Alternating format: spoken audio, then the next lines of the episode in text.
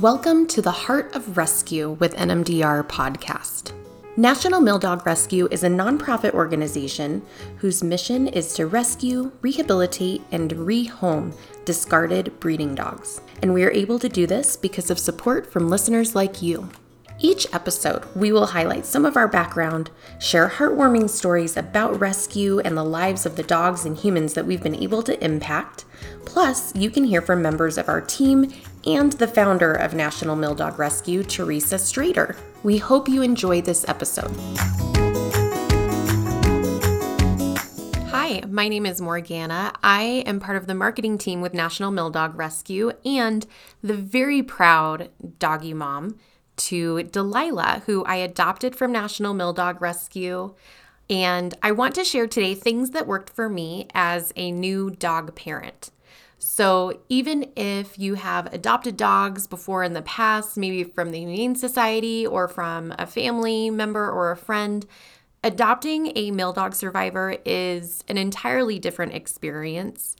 And it's very special and rewarding. So, while every single experience is going to be completely unique to you and your dog's personality, their background, and your personal situation and your style, I thought that as a brand new dog parent who has never had their own fur baby uh, before. These things worked for me, and it was a lot of trial and error. So I thought we could talk through some of those things. I'd love to share my successes and you know help to answer some questions that might come up if you are a brand new dog parent like I was or if you are new to adopting a puppy mill survivor, or maybe you have a bunch of adoptions from National Mill Dog Rescue and you would just like a little bit more insight.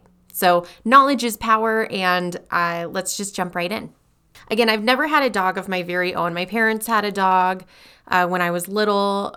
My family members have had pets forever. We are all animal lovers, but because I, my schedule was really hectic and I work a lot, I, you know, it just didn't make sense for me to commit so much time to getting a dog.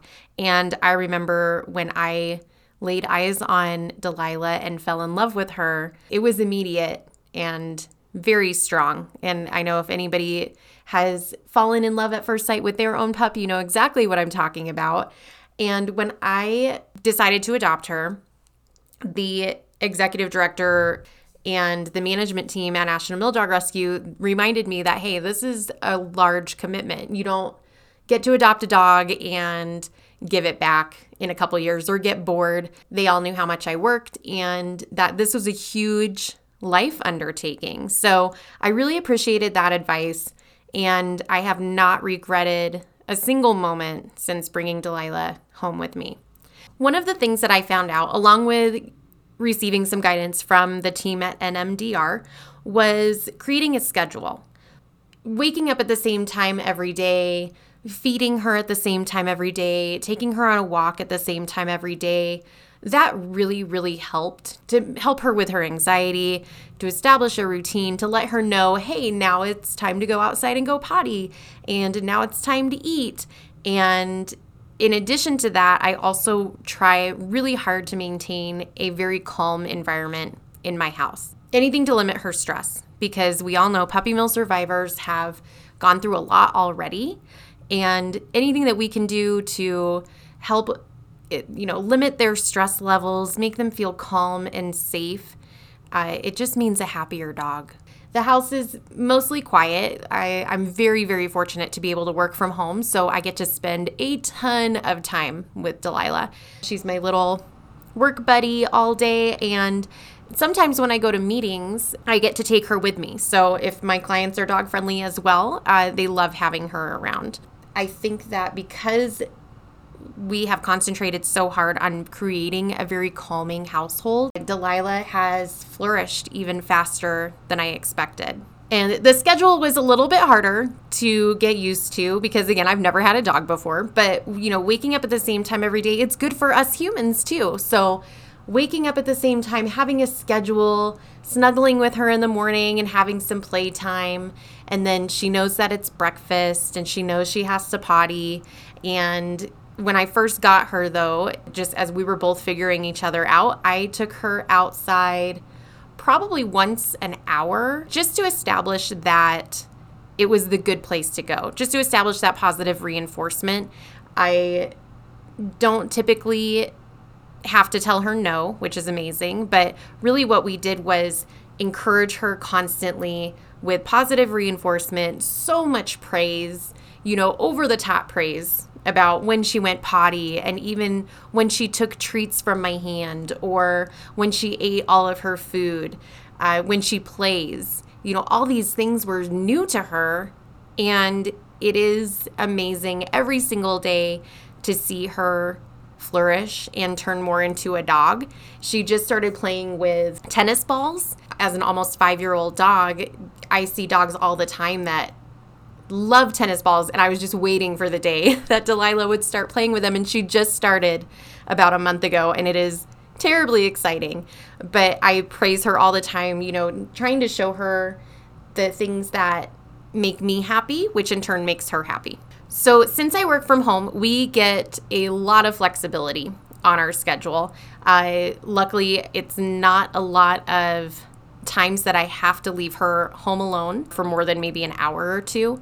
And so we do a lot of play and a lot of walks. So we'll do short walks. I take her on hikes. Sometimes we'll go to the dog park uh, if it's safe and there's not a lot of large dogs there. And then on the weekends, we like to go on hikes. But really, it's getting her stimulated because being in the house all day with me is not stimulating to a dog.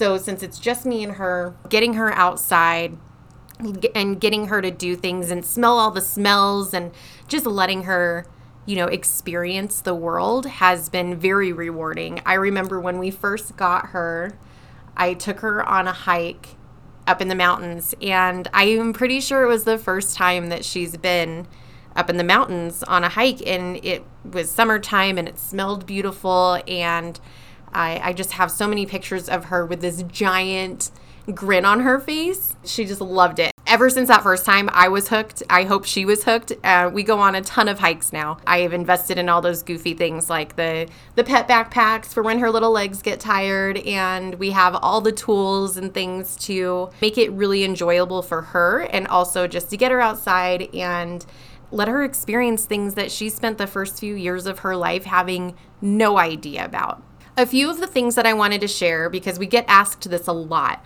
Like, what do you buy when you get a new dog? There's so many options. You could go to a pet store and just sit in there for hours. I've done it. I wanted to share a few of the things that I purchased for Delilah that have really helped and come in handy. One of the things is a couple baby gates. Sometimes, you know, we'll have unexpected visitors at the house, or maybe I need to leave and maybe I've just cleaned the carpet. There's an area that she's not supposed to be in. Putting up a little baby gate was really, really handy. Sometimes when we leave the house and if we don't want her to go upstairs for some reason, we'll put a baby gate on those stairs. And it just helps to create those boundaries so then she can relax. She knows where she can and cannot go. I can relax and I know that she's not going to be harmed. She is in a safe place. She's in a small place. And really, when I first got Delilah, she felt safer in a smaller area. So those baby gates really helped to start her off in a smaller area and slowly make that larger. As she felt more comfortable, she could really explore the whole entire house. And now it, it's her whole house. She can do whatever she wants. You know, rarely has an accident. She's just a really chill, cool dog. One of the things that I found and ordered almost immediately because I wanted to take Delilah everywhere with me was one of those portable crates. It's kind of like a playpen like for babies but without the legs. And it's super portable. It fits into a tiny little bag that's probably you know 24 inches by 12 inches. And so i can fold up that crate and bring it literally everywhere with me. So if i have a client meeting that i want to bring her to or if i'm going to a family member's house and i just want a safe space for her we can bring that. It's something familiar for her. There's toys and blankets in it and then she feels safe. She's contained. I don't have to worry about her. And it's been one of the most valuable things that I've purchased for her. The other thing I was really excited to buy for Delilah was a bed. It was something that right when I took her, our first step was PetSmart so that we could get all the things. I wasn't quite sure what she would like or how big a bed needed to be. So we bought a really comfy bed. And I think it's important to note that it was a little bit larger than she needed, but that gives her room to, you know, roll around. It wasn't cheap. I've bought beds before that are, you know, $15 or $10. They just don't last very long. I would definitely recommend, you know, buying a comfy bed for them and not skimping on that because they are going to use it every single day. And the comfier it is, the more that they'll feel comfortable and calm. So, since we go on walks a lot, we have had a lot of different leashes. Uh, so what we did was initially I had gotten a retractable leash because I liked her to be able to, you know, run far ahead of me if she wanted to. I thought that she had more freedom. Then one day as we were walking, the leash handle actually slipped out of my hand. You know, what it does is if it's a retractable leash, it's racing towards the dog to retract that um, leash that went out. And Delilah was so terrified and she ran down the street. It was horrible. After that, I got rid of that leash, or I have it still in my car for just emergencies. But we decided to go with a leash that did not have that automatic retractable piece to it. And so it's just a cord leash now. And I feel so much safer because things happen, accidents happen. And the last thing that you want is an already fearful dog to be scared by something that's supposed to help them and run away, maybe run into a street or run away and not be found. And most importantly, I just don't want her to be scared ever. Another thing, safety wise, is because I take Delilah with me almost everywhere. I bought a safety harness for her for the seatbelt. I'm sure you've seen, you know, as you drive around town, so many people have their dogs hanging out of their cars. I know that the dogs love the air and it's cute, but really, what happens is nobody ever plans to get on an accident, right? So you never plan to get in a car accident, but sometimes it happens. And I think it would be so much worse to have Delilah not be buckled in or secure somehow. So we have a safety harness uh, for her in the car, which is really easy. It just uh, loops right onto her and she doesn't mind it. And then we also got a safety crate so she can be lifted up on the seat. That's secure in the car. And then the harness actually loops right into that. So she can relax. She feels secure. She's not going to roll around. So if you've ever driven with a dog in the car and they haven't been buckled in, or not, maybe not even a dog, maybe a purse, you know, and you hit the brakes really fast and everything flies to the front of the car, it's a disaster. Keeping your dog safe against anything that can possibly happen is such an honor as a dog parent. Doing a safety harness and a safety crate really works well for us. It's something that I feel safer every day that I have her in the car with me. Stay tuned. More of this episode after a very short break. Did you know that you can sponsor this podcast with a small monthly contribution? For as little as 99 cents, your contribution goes towards more episodes, more outreach, and of course, rescuing more dogs. The dogs thank you. You know, having a dog is kind of expensive. so I love having a clean house. I invested in potty pads and the natural cleaners for inevitable accidents. The other thing that I am so happy that I invested in was a good quality steam cleaner. So instead of you know, looking at accidents that happen on my carpet and getting annoyed or thinking, oh my gosh, it's ruined, or having to go to the store and rent a steam cleaner or having to hire a company to come out. I did the math and it just made more sense to invest in a steam cleaner because, especially if you have a young dog or you have a dog like most puppy mill survivors, they don't understand what potty training is. They don't know that there's a place to go outside and inside is not the place. Having a steam cleaner just took a lot of stress off of me because if and when Delilah had accidents, I could quickly steam clean. I could spot clean the carpet. And then, right every six months or so, I can do a heavy duty cleaning of the whole entire house. and it just makes everything so much easier and less stressful, which again, the less stress that I am, the less stress that my dog feels. One of the last things that I wanted to share is investing in high quality food and high quality treats. There are an insane amount of pet food options out there. It may be tempting to go and just grab the cheapest dog food when you're shopping. But I've noticed that since moving Delilah to more natural food, grain free, and homemaking her treats, her coat has gotten shinier, her breath is better, her eyes are brighter, she has less itching. So it's something that is so simple and really not that expensive to move to. So we did experiment with a lot of different brands and we found some grain-free brands that we mix on dry food and wet food and she gets fed twice a day. Then we also found that coconut oil was really helping her. I don't know about you guys, but with puppy mill dogs because they're purebred most of the time, those dogs typically have the worst skin conditions. So, especially my Delilah is a Pekingese and she has some drier skin. When I first got her, and she was pretty anxious when I first got her, she would chew on her legs so hard. And so I would come home from a meeting and she would just be raw on her legs. After talking to my vet and doing a ton of research, we found out that food could be the issue. Obviously, she was anxious, but then having food cause her to be itchy on top of that, I just couldn't imagine. What ended up working for me was putting her on grain free food that is fresh and then also homemaking her treats. In the beginning, when she had raw skin, using coconut oil on her skin worked really well. As long as we didn't put too much on, she wouldn't spend the rest of the day licking it off. Homemaking her treats has really, really helped just recently, actually. With wintertime, you know, in Colorado, it is so dry.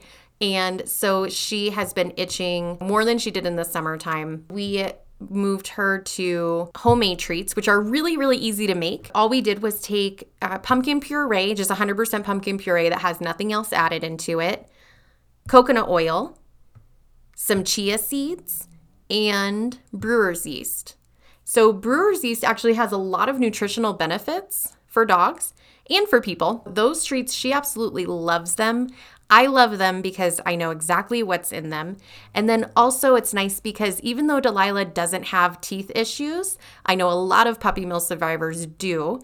And these treats are nice and soft so that you can give them to your dog and they can just swallow it or smush it with their mouth. Those have worked really, really well for us. I cannot stress enough that High quality food makes all the difference.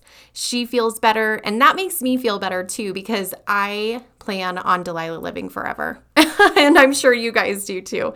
And it's important to note that if you are going to change something in your dog's diet, introduce new foods, or change their food altogether, always check with your vet first. They know best, they know your dog. I am not a veterinarian, just want to share some things that worked well for me and my pup. The last thing that has really been helpful is the internet. So, since I'm in marketing, I am obviously on social media and on the Googles all day, every day. But I joined some Facebook groups, and those have been awesome for giving advice about new dog ownership, giving insight as to what has worked for other people, seeing other people's issues, and then being able to help them is so rewarding. And the extra special thing about this is you get to see a bunch of cute dogs. So if you don't already follow our Facebook group, look at the link in the description for this podcast and be sure to join us there because we have this amazing community of like minded, huge hearted dog adopters that want to help you, that want to give advice, and also that want to share their success stories. So, if you're looking for a way to just an easy pick me up and you want to share some advice or just see some heartwarming stories, click that link that's in our bio and you can join us. We would love to have you there are so many things that we can do with these very special dogs to make them feel more comfortable, to ease their anxiety, and to just give them the best forever home that we possibly can. I, for one, am very honored to both work with National Mill Dog Rescue and to have adopted from them. If you feel the same way, Please share your stories with us. We love to hear from you guys. Share your dog stories with us. Thank you for adopting. Thank you for opening your heart and thank you for listening. We hope this is helpful and stay tuned for future podcast episodes. That's the end of this episode, but stay tuned for more of the Heart of Rescue with NMDR. Visit our website at nmdr.org to see our adoptable dogs and follow us on your favorite social media platform to see what's going on with National Mill Dog Rescue every day.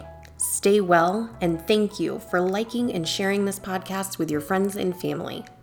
Bye for now.